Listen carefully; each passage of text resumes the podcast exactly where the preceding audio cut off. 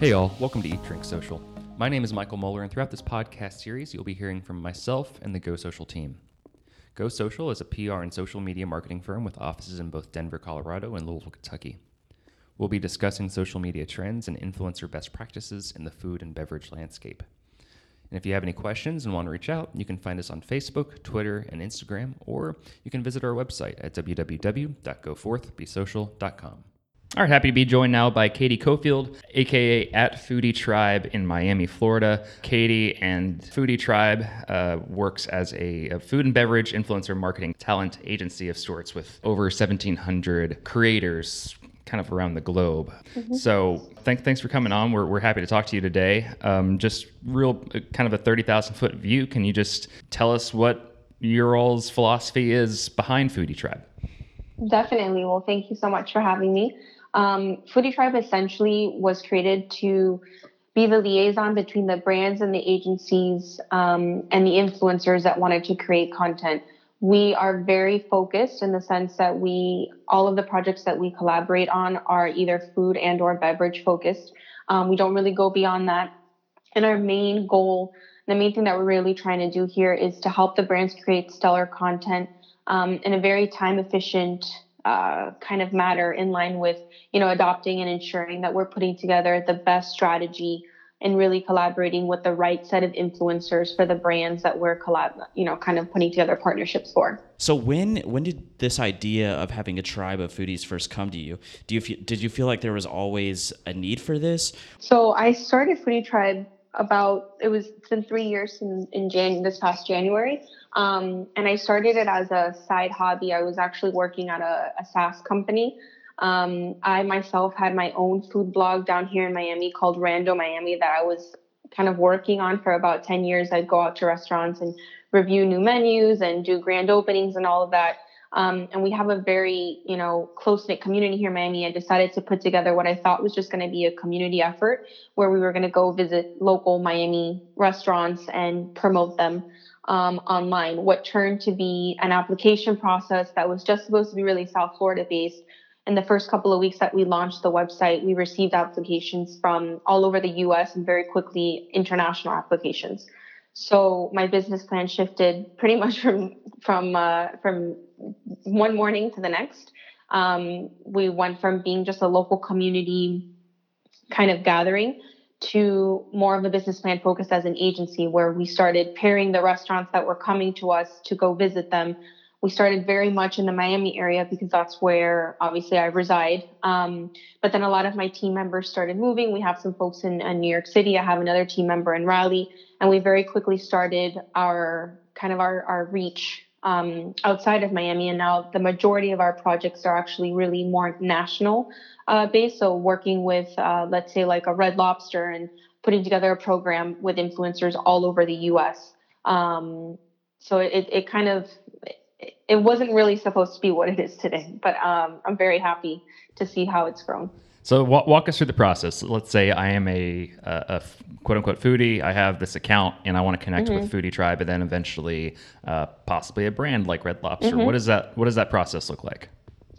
Definitely. So we receive, I would say, on average, between 30 and 50 applications a week to our site. Um, so a lot of the influencers that want to work with us, the majority of them are finding us on Instagram either directly through our content um, and or through other influencers that have mentioned that they're a part of Foodie Tribe or they, you know, they create a piece of content, they tag us. Um, and that's kind of how like the wheel gets going. So when they're interested in working with us, they have to fill out that application. Um, we take a look at, uh, at a, a, lot of the factors. You know, I don't just take a look at follower count. Um, I'm very focused on engagement and the type of content that they're creating. My number one question to myself when I'm looking at influencers and their content is if I don't feel comfortable pairing you with a current brand that we are collaborating with at the moment, then it's probably not the right fit. Um, you know, we've received a lot of influencers that have hundreds of thousands of followers, um, but they're repost accounts, for example.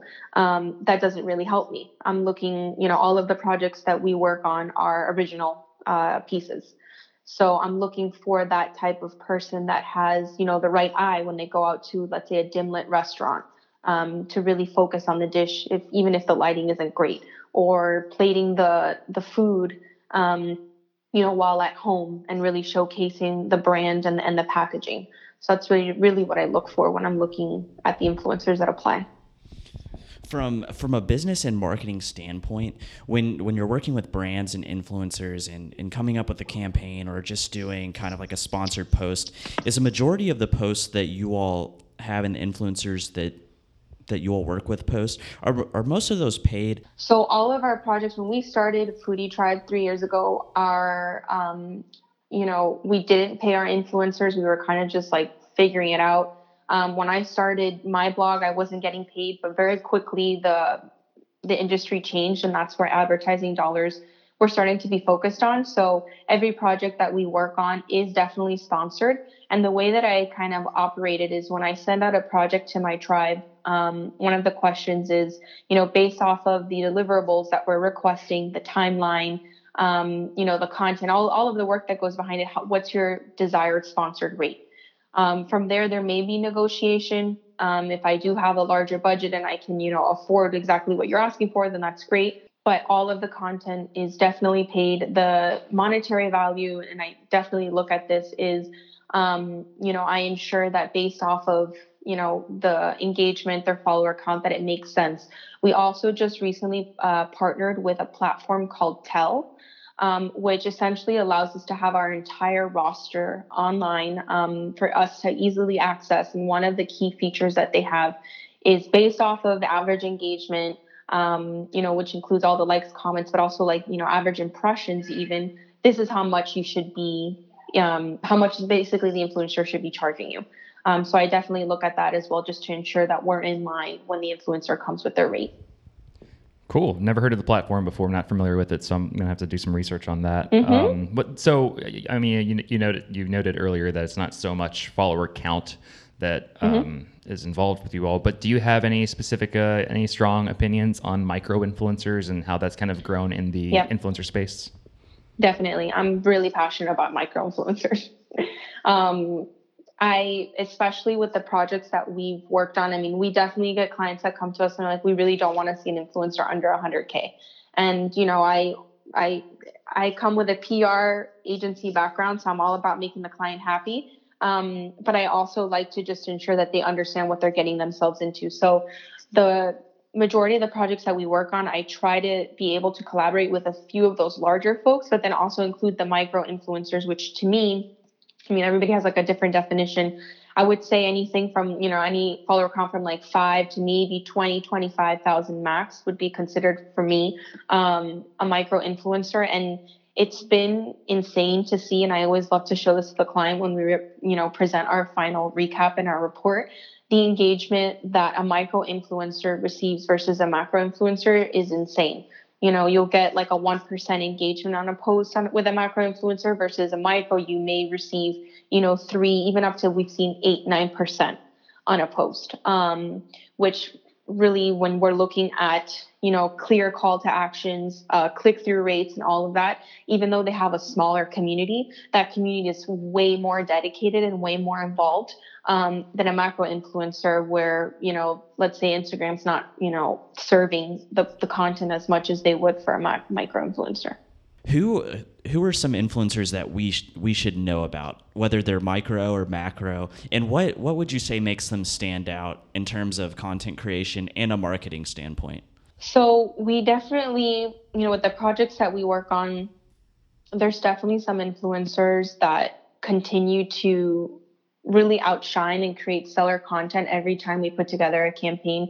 Um, one of the influencers that we've really enjoyed working with, and she's actually a macro influencer, um, but you'll when you check out her content, you'll see that her engagement rate is is really wonderful for considering her follower count is Teresa underscore. Um, she's out in California. She's recently done a ton of projects for us. Um, she's been part of Foodie Tribe for I think probably since the get go, um, at least two years.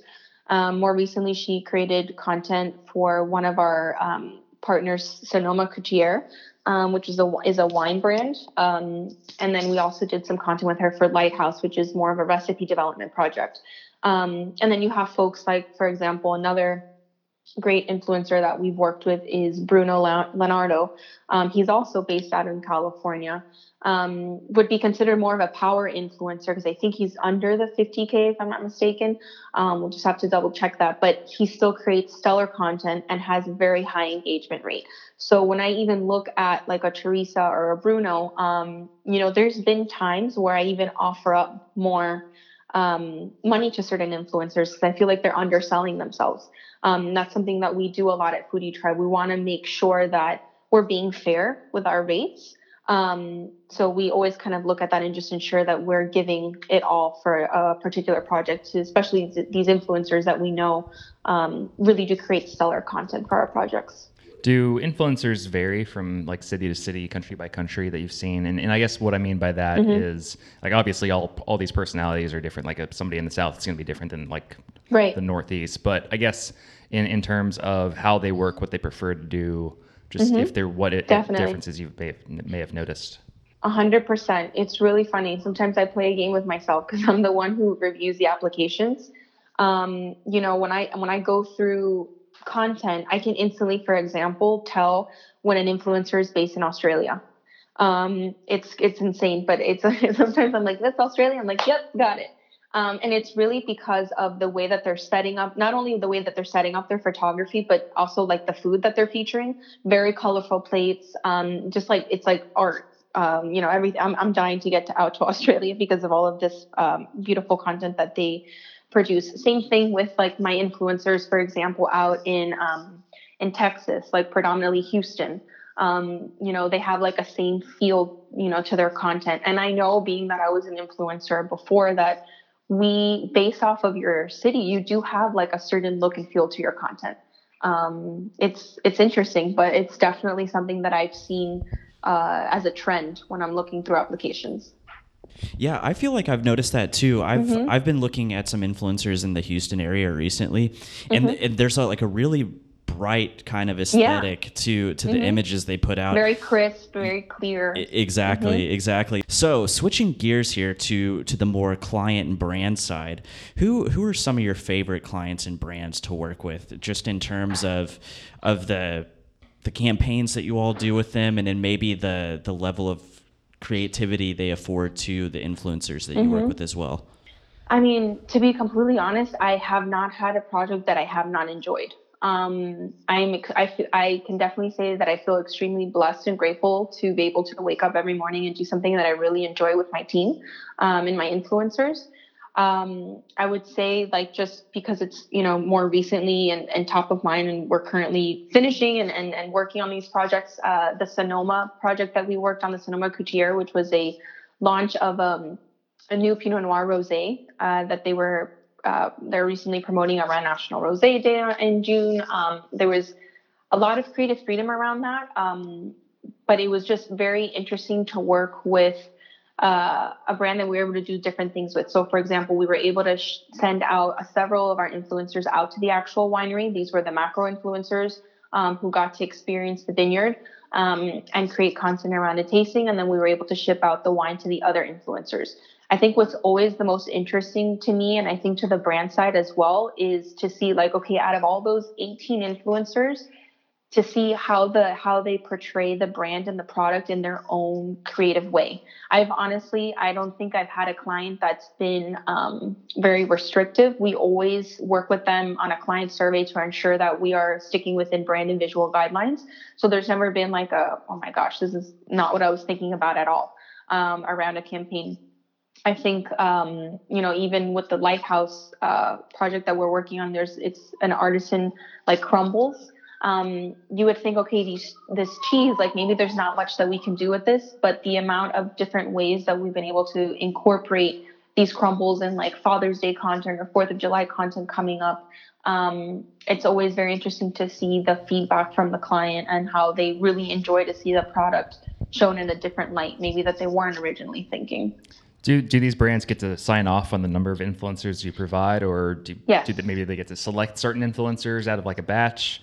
Of course. So what we do is based off of their ask, their deliverables, and more importantly, their budget. So really, what I'm able to afford um, as far as working with certain influencers, we send them again using that platform that I mentioned earlier, Tell.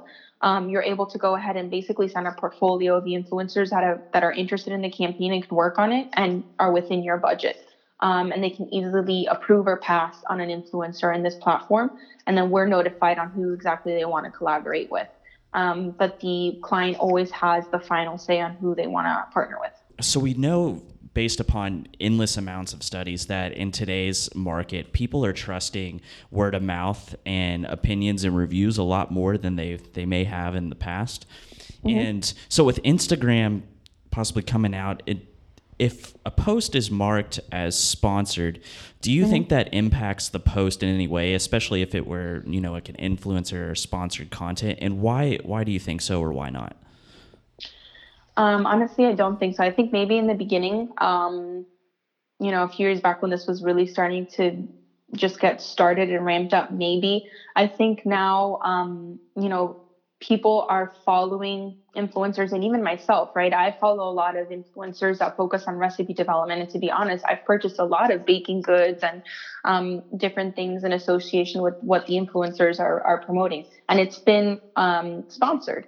Um, I think the big thing is ensuring that the brand, and we've even published an article on this on our blog um, recently, is ensuring that you're partnering with a brand that you feel passionate about and that you would purchase the product even if they weren't paying you. Um, I do the same thing even for myself when I get pitched. Um, for brands that want to work with us. If it's a brand that I don't feel passionate about, a restaurant that I don't feel like I would go visit, or a product that I feel like I would feel comfortable purchasing, um, it's not a project that I bring onto the team. Um, and I think that that's very important. Honesty is huge in our industry. Um, you know, there's influencers that maybe come out and say, "Hey, I really want to work on this project," um, but then you look at their feed and all they post is donuts, and the project is for like, you know, they're like, I don't know, let's just say like they're pushing a summer salad you know? Yeah. And so you're like, wait a second. Um, you know, and there's definitely people like that that are just looking to make some extra income and totally appreciate that. Um, but we definitely keep that in mind as we're pairing influencers on projects. You, you noted the importance of honesty in the influencer mm-hmm. marketing space. What challenges are there in that space, and yeah. is dishonesty one of them? Um, I think it's definitely um, a battle that we're we're currently fighting, um, especially being that you know a lot of people are you know paying for likes and paying for engagement, um, you know, which could be fine for some people, but uh, we're look what we really really focus on here at Foodie Tribe is authenticity and and honesty when we're collaborating. Um, so that's why I take very seriously the applications that come forward and I really scrutinize all of the platforms because um, we do work beyond just Instagram. Um, even though Instagram is the predominant one, that's obviously the one that we can easily see like what's going on in engagement and all of that. And like I said, that platform that we collaborate with gives me all of that information, um, which is wonderful. But I definitely do see that there is a trend in in folks kind of just trying to make some extra income. Um, but again, we pride ourselves in the fact that even though we only quote maybe to some people we only have like 17 or 1800 influencers under our belt those are seriously dedicated content creators that are ready to create genuine content for your brand or your restaurant and and that's that's important to do as well i mean it, you know I, I saw on on your all's website that you know, as you just said, you have a, a really strict and rigorous vetting process, mm-hmm. and and I think that's important to take into account because you could have have some people who, like you said, it's a it's a side project. It's not something mm-hmm. they're they're going to put all their passion into, and mm-hmm. maybe you know because it's it's easy to go out to eat on a friday or mm-hmm. saturday mm-hmm. night and take mm-hmm. a take a high res picture of something and make it look good but there has to be some substance behind that and i think right. that having a rigorous vetting process it may be it may be good for them in the future to to hear like hey thanks but but no thanks here's what you need to do to to improve right. your content so i feel like that's important from their standpoint as well um, but but switching gears a little bit here too like what what's your favorite part about influencer marketing and then maybe even what you do on a day-to-day basis um, i think my favorite part is that every day is different um, the fact that I can essentially work with any food or beverage brand, like under the umbrella, let's say quote unquote, that really you know matches our our vision and our brand, um, is really exciting. I think the the even like the most fun part of my day is when I get to put together a proposal, um, because that really gets like my and our like our team essentially like our creative juices flowing. Like what are the things that we can put together to really help this brand or this restaurant excel in the market? Who are the influencers that we feel like would really pair well with this brand? Because we always give them like a sample set of folks that we would essentially send the pitch out to so that they can get an idea of who they'd be collaborating with.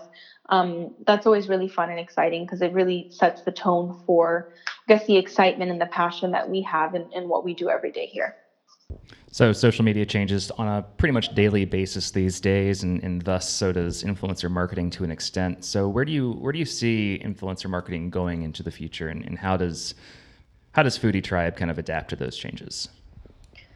Yeah, so I think honestly we uh, we adapt relatively quickly in the sense that like when something you know happens and we need to kind of get, get on the bandwagon, we we do it to ensure that the content is performing well. Um, so we'll obviously, for example, keep an eye on these creator profiles that will be launched soon um, and see how that affects some of our influencers that get into that program. Um, I definitely think that this is not something that's going away uh, anytime soon. I feel that word of mouth marketing is is still going to be king for a while. Maybe it's not on Instagram. Maybe it ends up being on another social platform. Um, but we'll continue to adapt and and work with the appropriate creators to put together the right set of content for our, our brands. Well, Katie, thank you so so much for joining us today. We we learned a lot, and we're really happy that you were able to join us here. Is there is there anything you would like to plug, or any influencers, or any pro- any projects we should look out for in the near future? honestly i mean we're always looking to increase our, our our tribe and our applications always looking for content creators so if you're interested um, or you know someone who's creating seller content that should be a part of our tribe, you can have them go ahead and apply um, on our website and just put join. Um, and then again, if there's any brands out there that are looking and, and, just not really sure on how to even get started on this influencer marketing thing or what type of content they should be creating, um, there's also an application on our site that says um, work with us that you can go ahead and fill out and, and that'll go directly to me. Very cool. Katie, thank you so much. We appreciate your time. Thank you. All right, everybody, that wraps up today's episode of Eat, Drink, Social. Thanks for listening. If you have a story to share, or maybe you know somebody that does, feel free to reach out to us.